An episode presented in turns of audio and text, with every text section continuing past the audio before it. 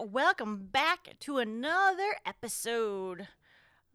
And today, I feel like we're kind of getting back to our roots. We were kind of talking that maybe we got a little sidetracked. We focused a little bit on some companion episodes. Then we did some topics that weren't so much murder, but other crimes.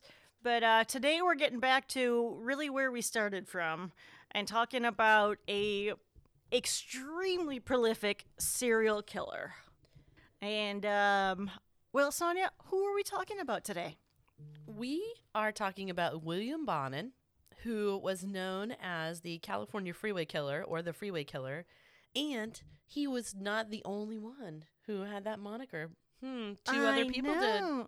I know. Unrelated. I know. Unrelated. It's very the Freeway Killer is, I mean, I suppose it's kind of a generic moniker because it could be used for a lot of different people. But yeah, he I think he's might be maybe the most prolific among the freeway killers, but not the only one.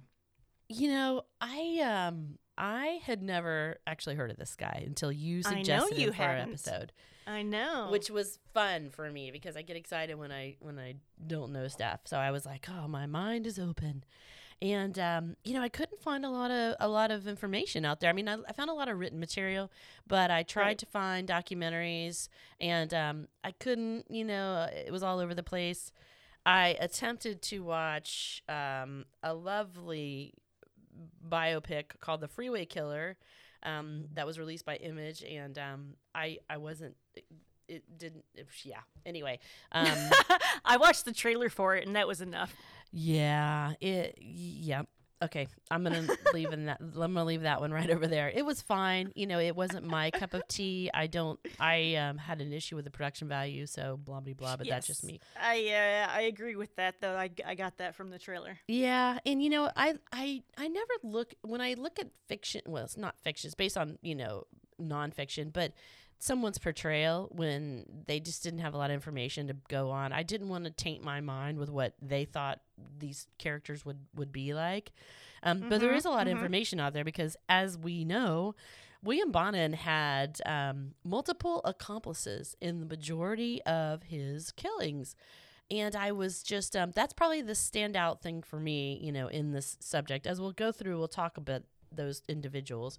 But just his ability to talk or to rope people into murdering many people with him is kind of shocking to me. I didn't know there were that many people out there. And if he got four guys to do it, how many guys did he ask to do it before and that said no? Like, I mean, it's kind of amazing.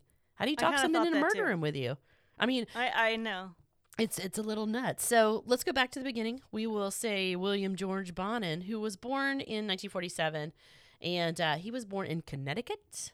And he was known as the Freeway Killer, as we said. He's a twice-paroled sex offender who committed rape, torture, and murder of a minimum of 21 boys and young men in a series of killings between 1979 and 1980 and in Southern California. That is a very small window. It was extremely tight. I couldn't believe how accomplished he was in such a small amount of time. Yeah, I mean, he's another one who obviously he was seeking out vulnerable people and individuals. You know, he picked up a lot of drifters. He picked up a lot of prostitutes. He was a homosexual, he says. And so he sort of tended towards that genre and you know, again, would find young people who looked like they were vulnerable or, you know, might be easily compromised. And that's exactly what he did. Sometimes he would recruit them to help, and sometimes he would just murder them with his accomplices. But I want to go through each of these because when I started to think about this and you and I talked, I said, you know, let's go through the victims and let's go. But I don't want this to become a laundry list because it loses its significance when you miss out on the components of each of these murders, because one of these murders was, you know, significant to this laundry list. You know, I just don't want us to be dismissive about the crimes. There are I will say too, you know, to the families who of the victims. And there were 15 other murders that they thought that he was responsible for, that he would never confess to. And these people don't know what happened to their loved ones. It's so sad. You know, there were mothers who would go to him, and, you know, of course he was very, you know, manipulative, but they wanted to know if he, you know, what happened, and he just strung them along. He was a terrible person, in my opinion. And that probably started at the beginning with him, you know, Brittany, as, you know, in early in life. William was born, as Sonia mentioned, in 1947 in Willimantic, Connecticut. And I'm going to say right off the bat, as soon as I started researching this guy, I saw so many parallels to the guy who always seems to come up when we have these conversations, Ed Kemper. I actually was surprised at the number of parallels that I felt like I was able to draw. Beginning with his upbringing with his parents, who were alcoholics and were very dismissive and not attentive to William and his siblings. His early life with his parents, they were both alcoholics.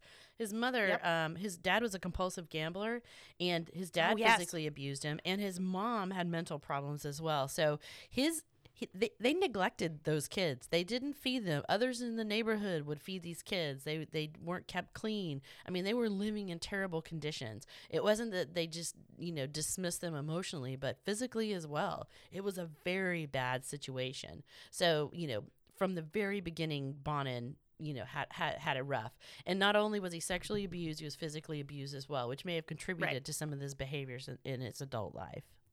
And his dad was such a significant gambler, he actually gambled away the family home. Which is unbelievable. I don't know how you do that in a card game. I guess you've seen, like, people throw their keys in, like, the pot, but what do you throw your bread? That's literally what I thought too. What? Like, I don't know. That's exactly. Crazy. That's exactly how I was picturing that. Boy, I love to gamble, but not that much. That's nuts. His mother, in an attempt to get the kids away from their abusive father, sent them initially to live with her parents, their grandparents, and it was his mother, William's mother's father, his grandfather, was a known pedophile and child sex offender. So William was introduced to violence extremely early in life, as early, I think it's noted as early as 6 years old, probably sooner than that, that he got a violent awakening and was exposed to what would drive him to become the violent person later on in his life. Early on in life, you know, Bonin goes into an orphanage to save him, per se, you know, and get him out of his situation. He was abused there. He was abused by many of the boys there. Mm-hmm. Apparently, he would only agree to the abuse if they tied themselves up so that he felt that he was not at risk. And I think this behavior carried on later in life as well. He would do this to others. But it sounds to me like those are probably some of the things that Bonin was open about his early life when they interviewed him in his later life. This is an area that he wouldn't talk about. It sounded like it was so horrific and the terrible things that they did to him. And, you know, really just all the sexual advances of the older boys at the school, you know. I mean, it was, again, you know, it was like crime school. It was. His first introduction into sex was when he was 8 years old, which is unspeakable, unbelievable to even think about an 8-year-old. Well, and who was that with? His grandfather or with the boys at the orphanage? No, at the orphanage, with the older boys at the orphanage. I bet he was sexually abused before that by his grandfather. Oh, I wouldn't be surprised since he was a convicted child molester, but Bonin has said that his first experience was at 8 years old. Some of the other things that he experienced while he was there were, severe beatings, held into various stress positions for several hours on end, simulated drownings or partial drowning where his head was held underwater for several minutes. He actually was only there, I think only for a year, because I think from the age of eight to nine, because then he returned to live with his parents in Mansfield, Connecticut. So Bonin goes home. He goes back to the neglectful situation. At least he's not being abused like he was at the orphanage. He starts his life in crime pretty early. He's arrested for stealing license plates. And then he goes back to juvenile detention where, again, he is repeatedly physically and sexually abused by several people, including an adult. An adult counselor who was supposed to be there to help him get out of that situation. Yeah, it's just terrible. It's this is how criminals are made. Yeah, you can say that for sure. He was there for 4 years in juvenile detention, and I don't know if this was because of the gambling or if this was a different situation, but Bonin's family was facing foreclosure on their home, so they uprooted from Connecticut and moved to Downey, California. Beautiful Downey. I think that's where the first McDonald's was. Oh, maybe. Yeah, I think that could be right. Yeah, or maybe Norwalk. Yeah, I don't remember. But somewhere in Southern California. All right, so we now go to Bonin, who is a little bit older, still committing criminal acts, robbery, petty theft, grand theft in his teenage years. He's a bad boy. He, right after graduating from high school, which he did in 1965. Before we talk about him graduating high school, in addition to the robbery and petty theft, his first experience in sexual assault or sexual violence is he preyed on his younger brothers and sexually molested them. Yes. Once they got into California, after he was out of detention and would probably be in his high school years. Yep. He molested not only his younger brothers, but several neighborhood kids. I was going to say, I think some neighbor kids also. Yep. Yeah, he started, again, training early, how to suck people in, how to entice them by giving them something or another in exchange for something or other. I mean, he was really prolific at that. It's amazing. Yes. He got his shtick down. All right, so back to him graduating from high school. Then he gets engaged to be married to a woman, which is perplexing. I guess around that time, it really wasn't acceptable to be gay.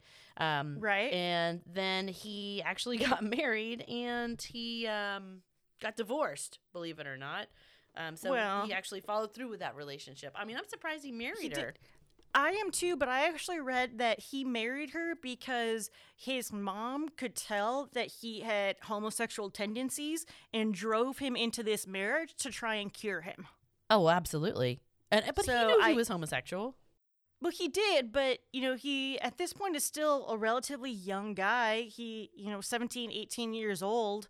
He probably knew at that time, we're talking early to mid 1960s, it wasn't acceptable at that time. And maybe he even thought that maybe this will help, quote unquote, cure him of his homosexuality and make him straight. Obviously, it didn't last. Yeah, no, it didn't work. Sure. He joined the U.S. Air Force, and of course, he was an active duty military personnel in the Vietnam War.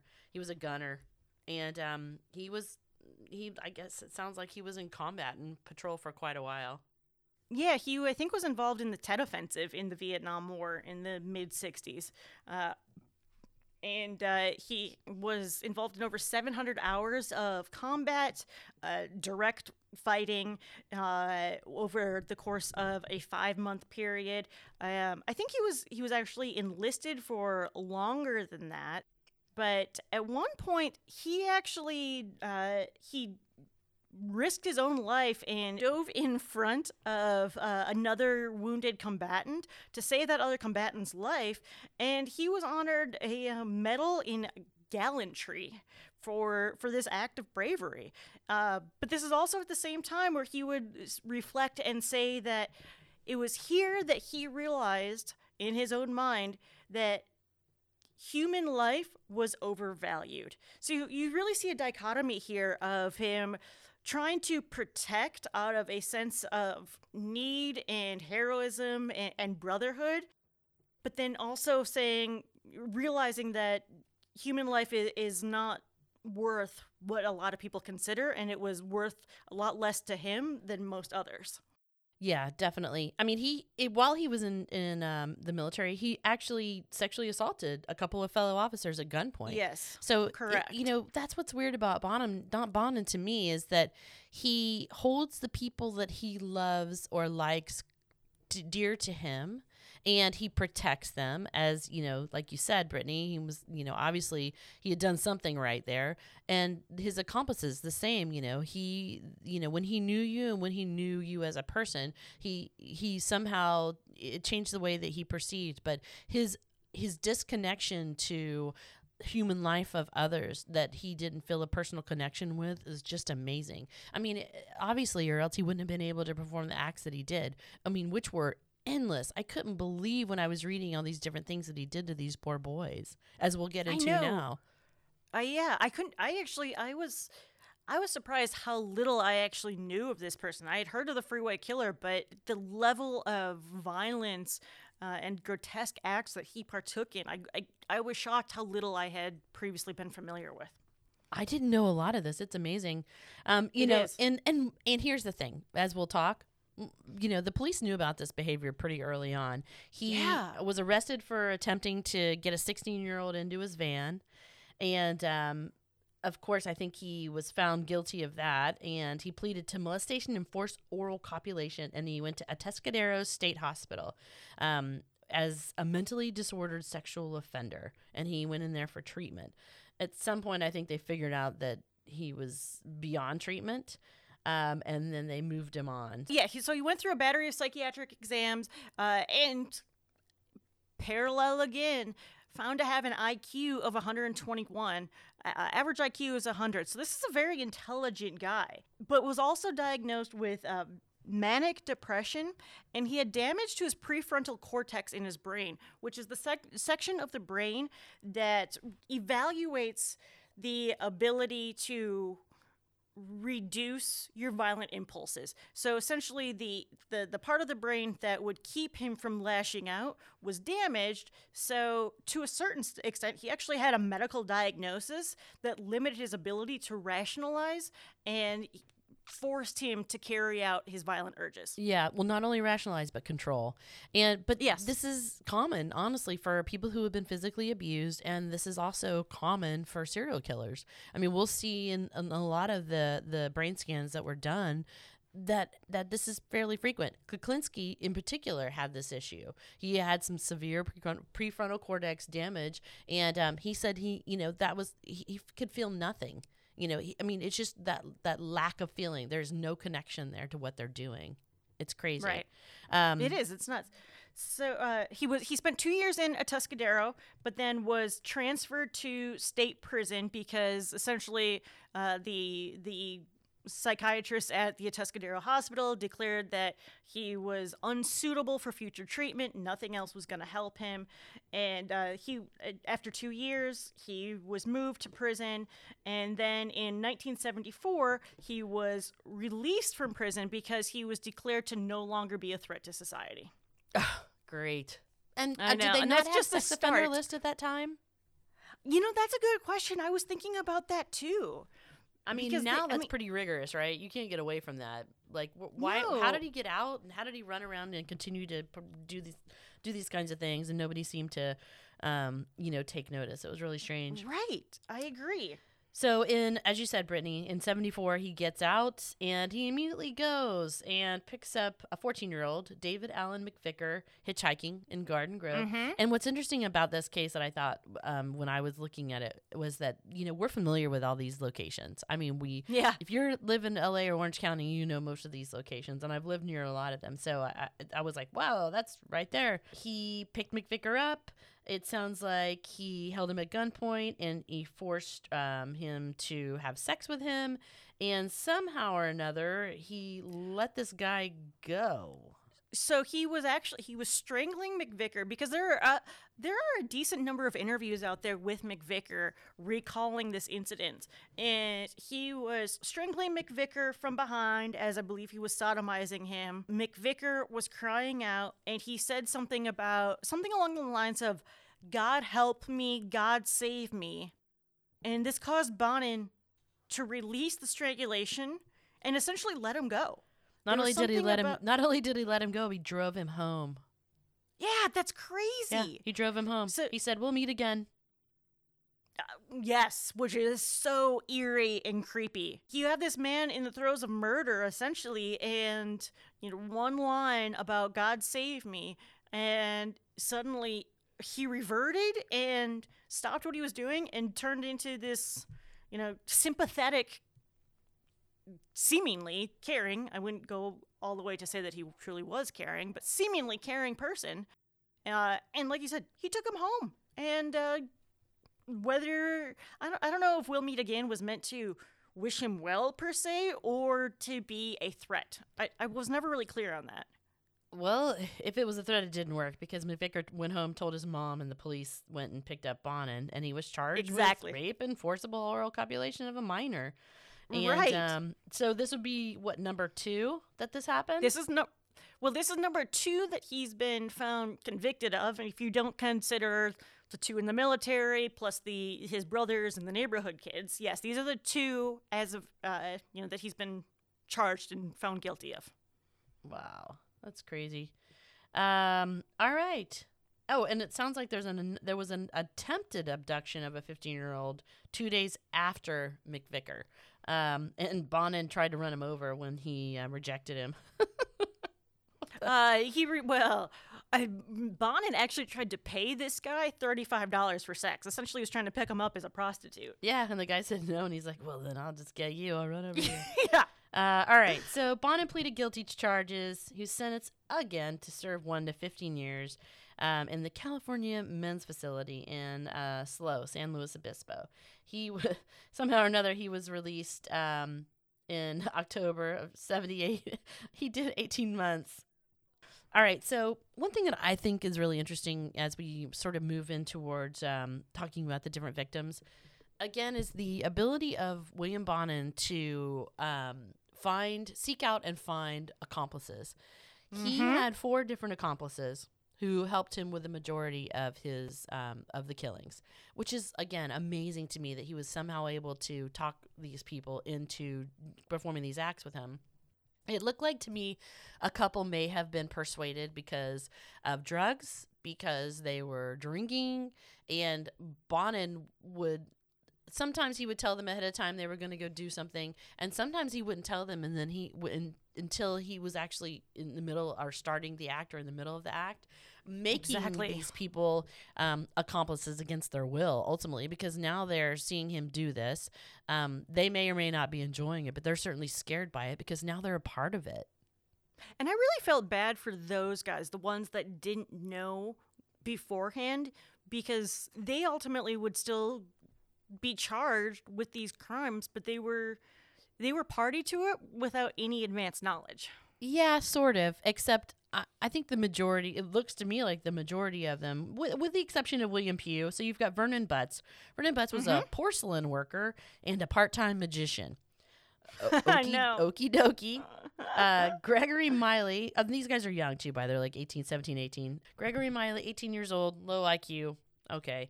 William Pugh, 17-year-old drifter. Wait. Very low IQ. Yeah. IQ of 56. That's very, very low. Uh-huh. Yep. I don't think that should be glossed over as just like a low IQ. I mean, that's significant cognitive handicap. Yep, agreed. William Pugh, who was a 17-year-old drifter, and William Pugh was the one who eventually informed the police about Bonin and started the surveillance on Bonin. And then there was James Monroe, who was another 18-year-old drifter. So you got a lot of people who are hanging out with Bonin, who are in compromised positions. They may be homeless. They may be underage. He's probably serving them alcohol. He's probably serving them drugs, which it looks like that's what happened. And sometimes those drug-fueled moments would sort of propel Bonin into this rage against whoever he's picking up. Sometimes, from what I saw, Vernon Butts would actually help Bonin. He would help, He would be on the side of the road. He would see another hitchhiker.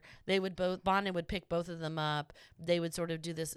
Bonin and Butts would sort of have this game where Butts would pretend like he didn't know Bonin. It would make the person they picked up feel secure because neither one of them knew him. And then Bonin and Butts would go crazy and hit these guys over the head with tire irons, rape them with foreign objects, crush their skulls, remove their genitals, and throw them in the field. It's kind of crazy to think about all the different things that they did. Strangle people with T-shirts. Yes. Bonin got really good at that. That was his big thing, was that he would take a T-shirt and he would strangle them with a T-shirt by, twisting up the tire iron or twisting up something. But he was obviously rage-fueled.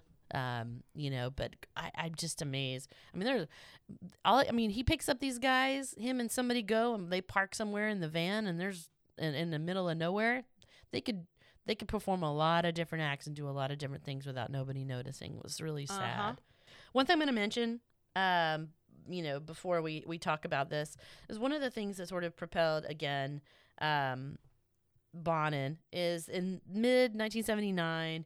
He again was arrested for molesting a 17-year-old boy in the coastal community of Dana Point, which I used to live near Dana Point. It's a beautiful surfer town, and the violation of the conditions of his parole should have resulted in Bonin being returned to prison. However, that's when the administrative error happened. God. Yeah.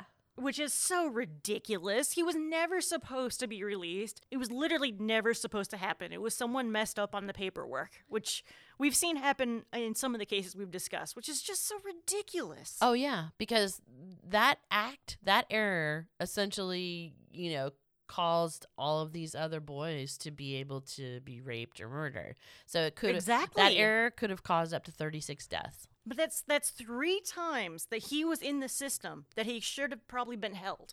All 3 times he should have been held. The third time because he should have gone to his court date and there's an administrative error. And then the first 2 times he was sentenced to serve time a lot longer than he actually ended up serving. Oh. Wow. That's awful. That's terrible. Yeah, it is. It's terrible. I really hate to say the parallels, but there's so many parallels to Ed Kemper here. The IQ, the upbringing.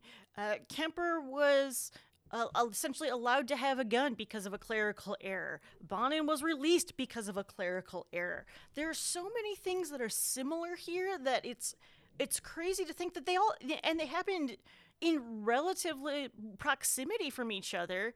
Kemper was the early 70s. Bonin is late 70s. Kemper was Northern California, Central California, Southern California. It was both of these guys were about picking up hitchhikers. Kemper was young women. Bonin was young boys.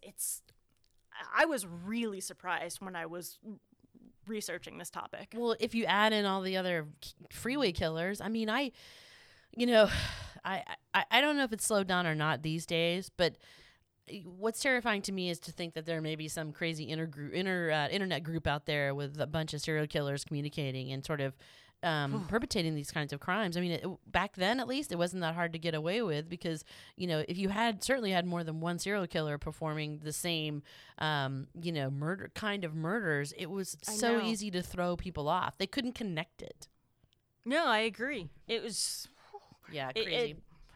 I I actually can't believe, it was the topic for another time, but the crazy number of serial killers between like the 1960s and 1980s. It's ridiculous to look at how many there were and how many senseless killings happened in that time period in the United States. Oh, yeah. No, it's everybody just fell through the cracks. You know, it was amazing. It really Thank God did. It's gotten better with the digital age, but yes. I don't know how much. I mean, it also seems like trafficking has actually gone up because of that. So who knows? So let's start with the victims, Wendy. Back to the victims. We've got 13-year-old hitchhiker Thomas Glenn Lundgren. He was beaten, dumped in Agoura. I think he was picked up near his home. Bonin and Butts picked him up, correct? Exactly. Picked him up outside his parents' house in Reseda, California. His throat was slit. He was beaten. His genitals were removed, and he was strangled. Where was he found? He was picked up in Agoura, and I think he was found dumped near there. No, he was picked up in Reseda and found in Agoura. Got it. Which are close. Yep. Yeah, they're not far away. That's right. That's what's interesting about doing cases like this, where you know the you have some context into the proximity. It really drives it home for me. Like when I know where stuff happens, I'm like, whoa, that's yeah. Mm. Like when I drive by where they found the Black Dahlia, on occasion, it creeps me out. I agree. All right. Next on to our next victim, respectfully, of course. So there was 17-year-old Mark Shelton. And after he left his house in Westminster, walking to a movie theater, he was picked up and he was violated with foreign objects, including a pool cue. Oh! He Here's the worst part. He may have been the worst murderer for me. He died from shock. Yeah, you're right. I did see that. He died from shock. He was raped with a pool cue so much that he actually died from shock of the act. Wow. He was discarded in San Bernardino County. So here's young 17-year-old Mark Shelton. So next we have another 17-year-old, and these windows are small, you guys. Like 1 week you've got one guy getting picked up. Now you've got this 17-year-old Mark Shelton getting picked up. Shortly thereafter, within the next couple of weeks, at the very least, I think it was early August, where you've got 17-year-old West German student Marcus Grabs hitchhiking, he got picked up on the PCH. He was picked up by Bonin and Butts, Vernon Butts, and he was he was picked up sometime between 6 and 10 p.m. This poor kid was just backpacking around the U.S. trying to sightsee. He was sodomized, beaten, and stabbed 77 times. His body was found the next day beside the road in Malibu with an orange nylon cord loosely wrapped around his head and ignition wire tying his ankles together. And I have to say, in the pictures that I saw and just everything you read, these young men were dumped with complete disregard. Oh, there was no care. It was literally like tossing them out the back of the van and driving off. Yeah, awful. I mean, just unbelievable. All right, so moving on. Right after we have Marcus Grabs, we are moving on to August 27th, where again, Bonin and Butts, they abduct a 15-year-old guy in Hollywood, Donald Ray Hayden, and he's last seen alive walking on Santa Monica Boulevard at 1 a.m., Okay. By the way, why are you walking on Santa Monica Boulevard at 1 a.m.? Okay. May have been a prostitute. Who knows? Yeah, maybe. Yeah, I mean, why are you out at 1 a.m. when you're 15? His body was found by construction workers. He was dumped in a dumpster at an off-ramp. Off the Ventura Freeway, which is the valley area that you might hear about in the Los Angeles. He was strangled, stabbed, sodomized. And there were attempts to cut his testicles and slash his throat. That's what's so weird about, this gets weird, and then weird plus. Because, you got picking up people and raping them. You got picking up people, raping them, and murdering them. Then you got picking up people, raping them, murdering them, and then you know, dismembering them. I mean, the rage that must have fueled these kinds of behaviors is unbelievable. You don't mutilate someone unless you have so much rage for them. Okay, so here's my pure hypothesis, theory, psychological imagination based on nothing at all other than things I've heard in the past. Bonin he was forced into a marriage early in his life by his mother to cure the gay. He went to the military where he raped a couple of men, but also had relationships with women because that's what was accepted and tolerated. When he got back from the military, he wasn't allowed per se to have gay relationships. So as I was reading this, I was wondering if he was taking his violence out on these boys, exactly what you were just saying, the dismemberment and the violence towards their genitalia, because it was some sort of internal rage that he was acting out against them because of his own inability to accept his sexual orientation. I think that you'll find that happens a lot with murders involving homosexuals because they have such a discord with their own being, you know, yes, and they just right. They've been led to believe and led to hate so much against their core being that they are striking out for sure. It's sad. Horrifically. It's terrible. It's very sad. It is. It's sad on so many fronts. Yeah. I am glad to say that I hope in the world these days that we are more accepting of homosexuality, certainly. So I would love to think that this kind of behavior sort of quelled itself a little bit. But there are still places in the world where there's, you know, huge, you know, I mean, gosh, in Russia, even in the South, I mean, people are not okay with it quite just yet. And they, I'm sad to think that there are people who are feeling the repercussions of that. It's horrible. Yeah, it's bad. It's a very sad state. There's a lot of people are still afraid of just identifying who they are. Yeah, it's awful. All right, so moving on, we are going down the list of victims. Again, not to be dismissive, certainly, but there's a lot of them. So August 27th, we had our 15-year-old Hollywood youth, Donald Ray Hayden. On September 9th, so again, about a week, Bonin and Butts again encountered a 17-year-old La Mirada youth, and La Mirada is where one of our peeps we work with, Brittany, you know where they live. Mm-hmm. David Lewis Murillo, cycling to the movie theaters. They lured him into Bonin's van. People, everybody, if you can learn one thing from these conversations we have, don't get in vans with people. Don't get in cars with people. Don't get in and don't go anywhere with anybody that you don't know. You cannot trust anybody. It's terribly sad to think, but you know, just don't do it. And I'm not saying that these guys weren't even looking for rides. Bonin would stop and be like, "Hey, you know, you want to ride? You want to come with us? I got some weed." You know, he would entice them. He was abducted, so I mean, I took that almost as, you know, possibly jump out of the van and grab him and pull him back in against his will. I have that he was lured into the van where he was bound, repeatedly raped, and extensively bludgeoned about the skull with a tire iron. I think that most of these people got in the van with them. You think so? Yeah, I do. Yeah. You might be right. It's just it's amazing to think about that people are so willing to do that, to just go into these unknown situations. But this was the 70s. It was a different time, I guess. Well, yeah, I mean, that's the same for Kemper. I mean, you and I are appalled to think that some chick would get in the car with Ed Kemper, I agree. You know, like on her own free will. But hitchhiking, that is the nature of hitchhiking. Yes.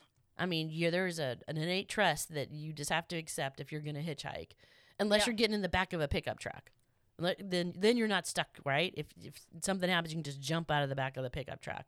But if you're inside of a car with someone, and even Kemper, I remember, Brittany was so, like, he would he had a whole system where once they got in the car, something would fall and it would like keep the door from being able to be unlocked from the inside. I mean, it was bananas how far these guys go. So it's interesting that you mentioned that because Kemper took a little thing of chapstick and put it in between the door latch so that it could not be opened from the inside. But Bonin did something similar where he removed the inside door handle so they couldn't get out. Not surprising.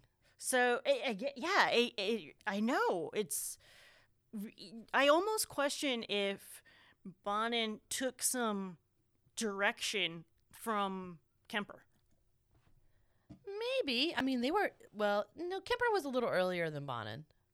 That's my point, though. Kemper was earlier than Bonin. Yeah. So it's possible that Bonin heard about the crimes and took motivation that way and got suggestions from him.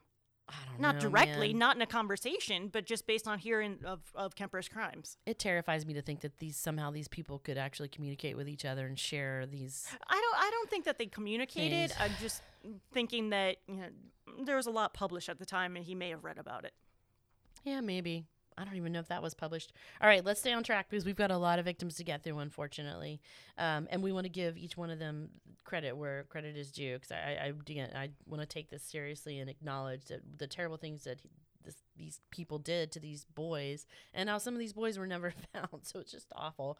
All right, so 8 days after they murdered Murillo, on September 17th, they pick up an 18-year-old boy in Newport Beach. Christopher Wilson Weiresteck, and he was abducted as he was taking his bike to the grocery store, and his body was found on September 27th, which would have been 10 days later, along Interstate 10. So we're familiar with that area. Very well. Yeah, I mean, just another, whatever they're doing is clearly working. Yeah. I guess you could say that. Yeah, it is. Yeah. All right. So for some reason, Bonin sort of stalled in between the end of September and November 1st. And I'm not sure why. I don't know if they ever talked to him about that. But he and Butts, again, pick up another young man.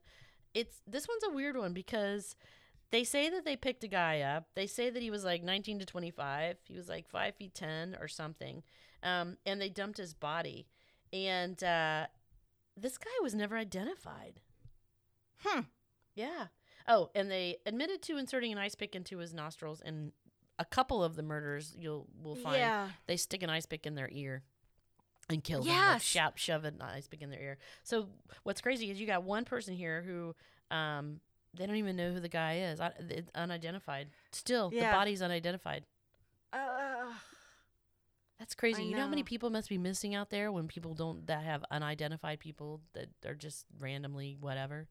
It's so sad to think about and to think about those families.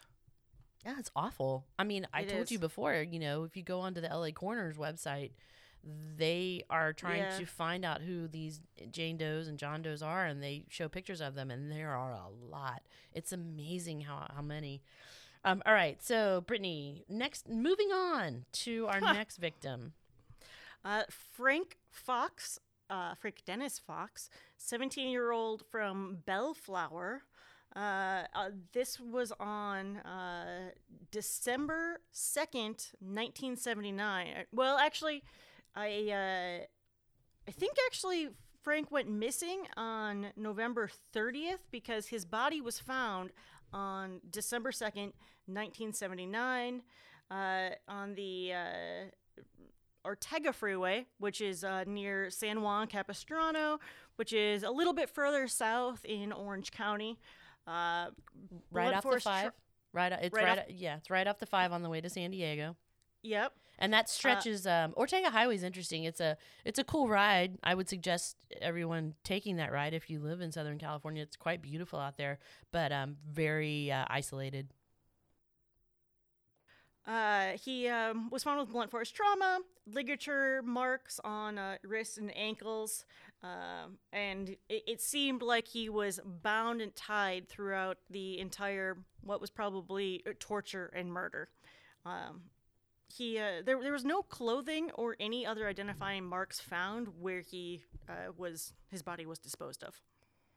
And I just want to mention, there were a couple of missing boys or missing young men that went missing around this exact same time in the Ortega Highway area. One of them was their mother had gone to Bonin and was trying to get some information. But this isn't the first time that he will utilize the Ortega Highway area to dump bodies. And I'm not surprised because it's probably a pretty popular trucking route.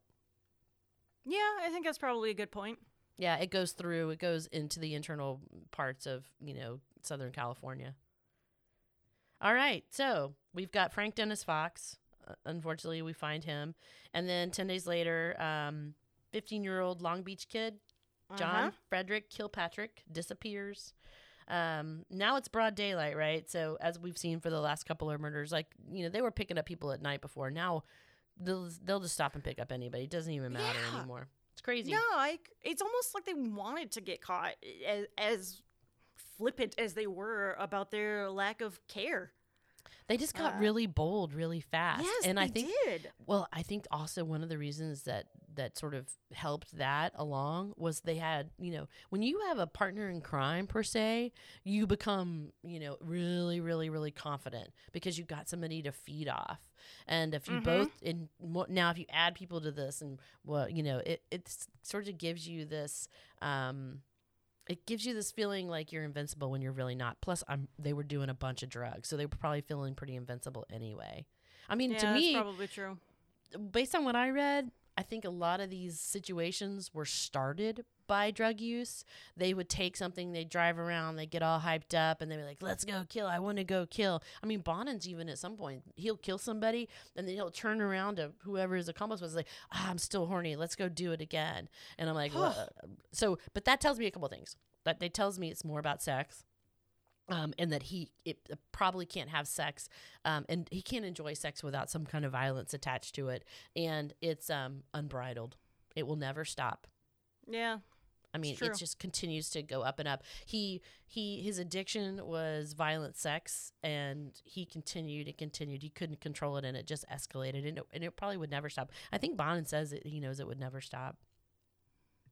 All right. Sorry. Probably so. True. No. So Kilpatrick, he actually, his body and identity remained a mystery until August of the following year. So he was just known as a John Doe, sadly. See, that's so freaking sad. It's sad. People who are missing for a long time, and then nobody even cares. I'm sure that happens. I mean, you and I are lucky enough to have people in our lives who care about us. Yes. But there are people who don't. I agree. I mean, or even just sort of estranged from their families. They don't hear from them for years. And they're like, well, I don't know whatever happened to Aunt Susie. Well, Aunt Susie probably got kidnapped and murdered, and they wouldn't even know the difference. I know. It's really bad.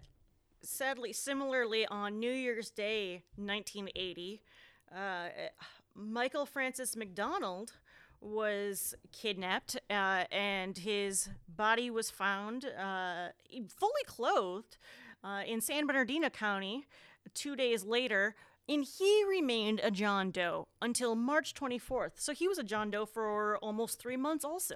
Yeah, so they're targeting people who nobody cares about.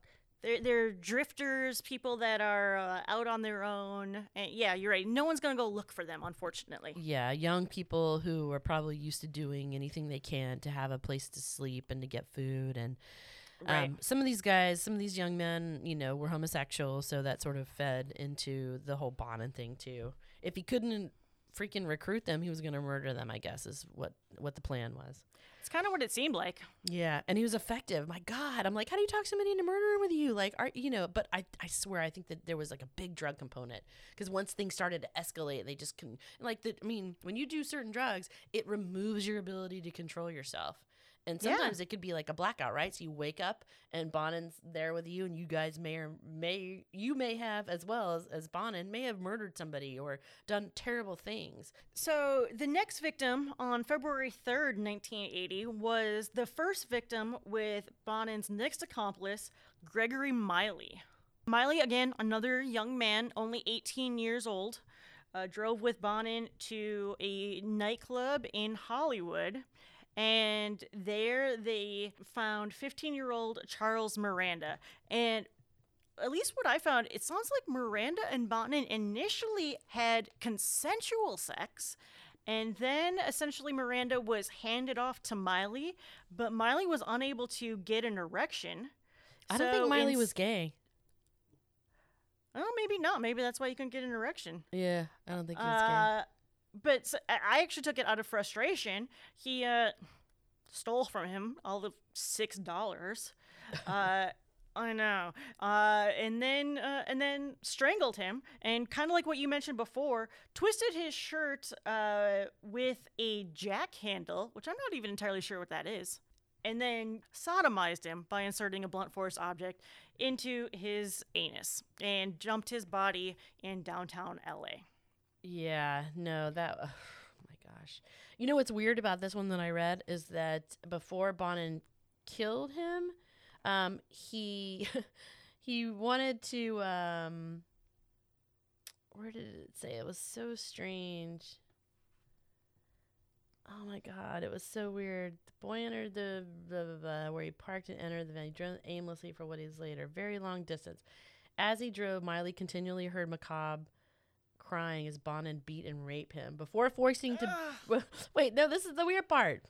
So here's what it says on Wikipedia. As he drove, Miley continually heard macabre crying as Bonin beat and raped him before forcing the boy to sleep in his arms. Oh, how can you sleep? There's something just disgusting about that. How do you go to sleep? You're being tortured. You just fall asleep. I think there's just something probably biologically about that though, that your body just your body collapses. You've been tortured so much, you just less sleep and more like just passing out. Maybe. I just thought that was really strange. That's really terrible. Okay. So this by the way, let's remind ourselves here. We're not talking about a 17-year-old or a teenager. We're talking about a 12-year-old. This is a 12-year-old boy. James McCabe? Yep. Yes. So, he was a 12-year-old boy. You're right. He was a 12-year-old boy, but so he was picked up in Huntington Beach trying to hitchhike to go to Disneyland. This very evil, cruel joke there somewhere. This is the one that just this out of all of them, this one broke my heart the most. And in the trailer for that terrible movie that you said that you watched, that I only watched the trailer of, the kid gets in the car and says, "I want to go to Disneyland. I have season passes." And he gets in the car willingly, thinking he's going to go from Huntington to Anaheim. And then he's essentially grabbed from behind and pulled into the back of the van where he is raped and murdered. Yeah. Again, highly suggest no one getting in the van with someone they don't know. Bad things happen in vans. And this happened just hours after Charles Miranda was killed. Yeah. These guys, that's what Bonin would say is I'm not done yet. Let's go get another one. And it seemed like there were plenty to choose from. It's just terrible. Yeah, he robbed this poor kid also for whatever a 12-year-old was worth, and he was killed by strangulation with a jack handle as well. His that kind of looks like a tire iron. Body was found in a dumpster. Yeah, it kind of looks like a tire iron. You stick That's it in. That's kind of what I was picturing. You jack it up. All right, So moving on to March 14th, we have an 18-year-old Vanized youth named Ronald Gatland. He was abducted near his friend's home, beaten, sodomized, and suffered several deep perforating ice pick wounds to his ear and neck before he was strangled. He was bound hand and foot and was found the following day in the city of Duarte, which is right near L.A. And then, of course, 1 week later, we got another guy. March 21st, Bonin lured 14-year-old Glenn Barker into his van. As the kid was hitchhiking to school, and he raped him, beat him, strangled him to death with a ligature, and he also, again, had all kinds of different, wounds on him, including cigarette lighters. And in addition, Barker had been violated with foreign objects which had extensively distended his rectum. This Bonin was cruel. He was terrible. Hate-filled. It was unbelievable. Yes. So then in Around March 20th, Bonin and his new accomplice and future co-defendant, William Pugh, picked up 14-year-old Harry Todd Turner in Hollywood. His body was found on March 25th in an alley behind an LA business, beaten, sodomized, and strangled. That's a lot of bodies. Yeah. I mean, technically, this is all LA County, right? It's, well, into Orange County also. LA and Orange. But just the people who had been murdered in LA County is enough to warrant, like, people freaking out. I mean, oh, of course. Like, the police are four. You got, yes. There's at least four, right? So, the LA County. Oh, there's more than that. Yeah, no. There's a lot more than that. Orange County, no, like there's 8. Definitely a lot. Exactly. Crazy. Exactly. All right. So, moving on, you know, we have another April 10th. Bonin abducted a 16-year-old Bellflower boy named Stephen John Wood. As the kid walked to school, he was attending a dentist appointment. His nude and extensively beaten body was discarded in Long Beach, close to the PCH. Same kind of thing. He had been killed with a ligature.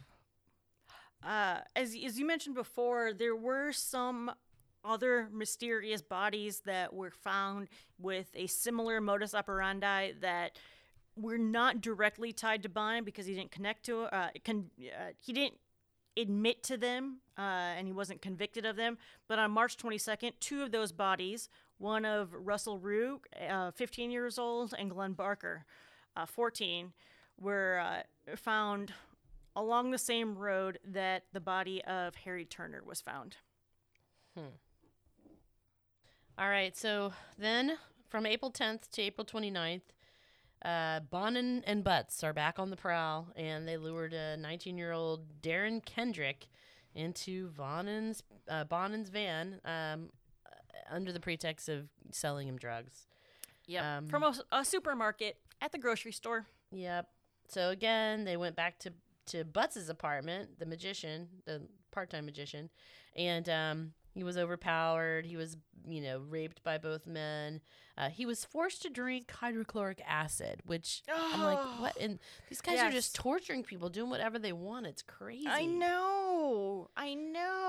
Then he had an ice pick drove in his ear, and then he got dumped again. So terrible.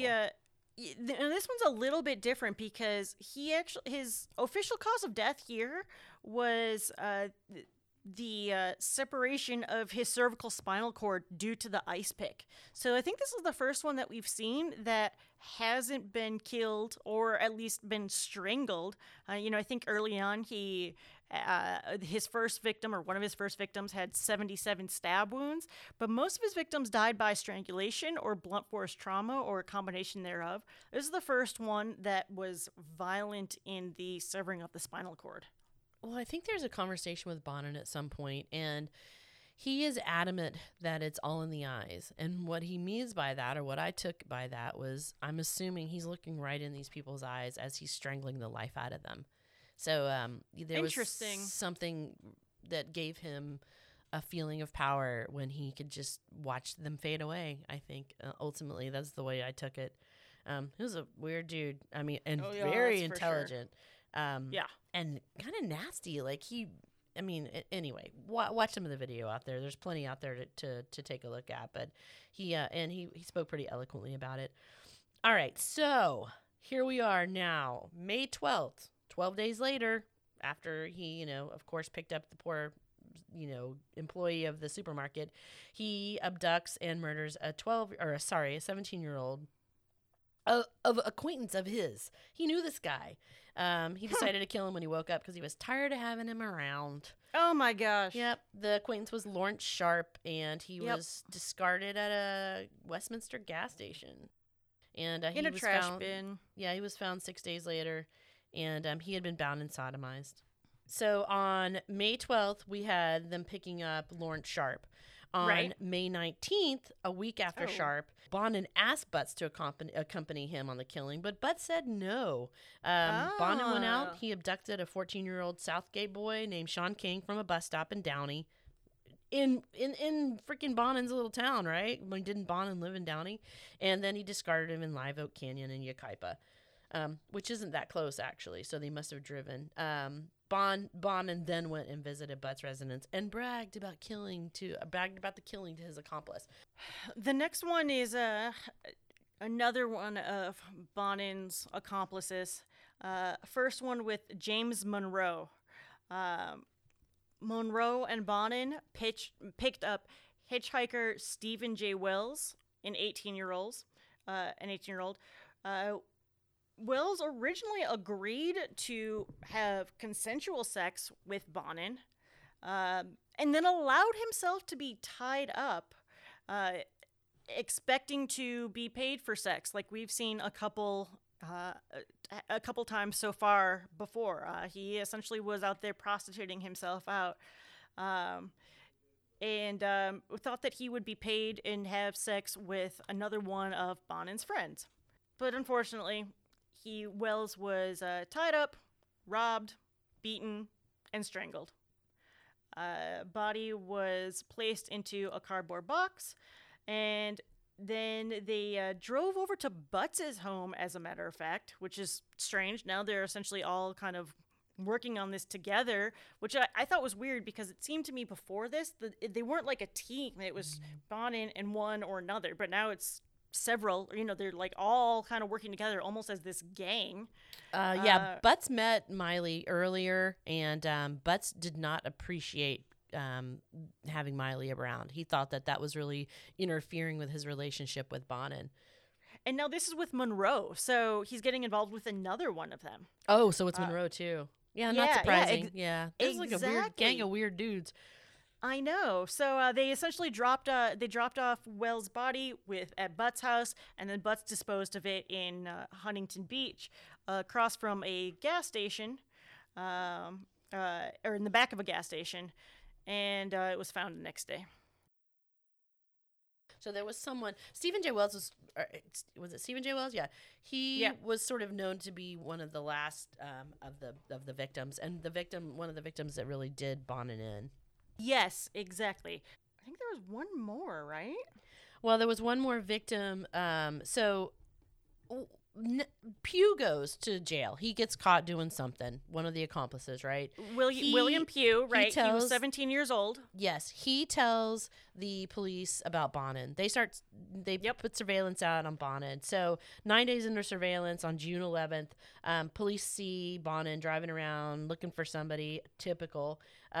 They see him lure what is this guy's name? Harold Eugene Tate into his van, and Bonin proceeds to start raping him. And fortunately, the police were there fairly quickly because he was under surveillance, and that's when he got arrested. Yes. So here's where I had a hard time. When the police pulled him over and essentially were following him based on the lead from William Pugh, I had trouble with this. I'm glad that they were able to get this lead. I'm glad that they were able to, of course, track Bonin down and find him. But why did they wait so long? Why didn't they just grab him when the boy got in the van with him? Instead, the boy had to be raped. I had a really hard time with that. I don't think he was raping. Was he raped, or was he just being? I thought I was under the impression that he was attempting to rape him. No, he was in the act of raping him. You're right. Yeah, he was act of raping and sodomizing him after he had orally copulated him. So that's what I had a real hard time with that. The police watched him get in the van with him, watched the van drive, pulled into a vacant lot in Santa Monica Boulevard where Bonin raped him, and then the police busted them in the act or shortly after the act. Well, I know just why. Just before he was murdered. Okay, go ahead. Tell me why, because I had a real issue with that. Well, because they didn't have a warrant. So if they didn't have a warrant, they would have to have probable cause. And the probable cause happened when the kid started screaming.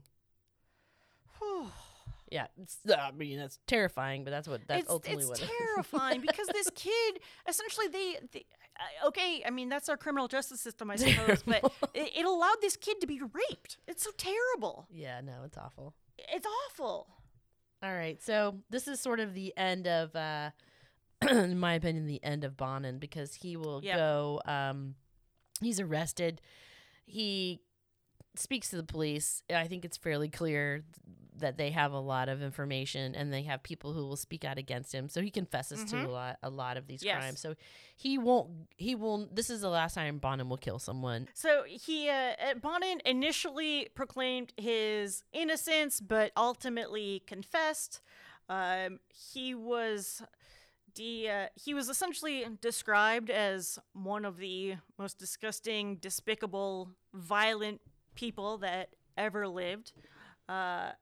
And while he was on trial, he said, "I'd still be killing. I couldn't stop killing. And it got easier with each one we did. It didn't bother him. It didn't affect him." No, it was empowering to him. It was probably one of the only things in his life and one of the only things he's ever done in his life that he had control over. Yes, he, of course, he was found guilty because he confessed to it. It didn't take long that he was charged or sentenced to the death penalty.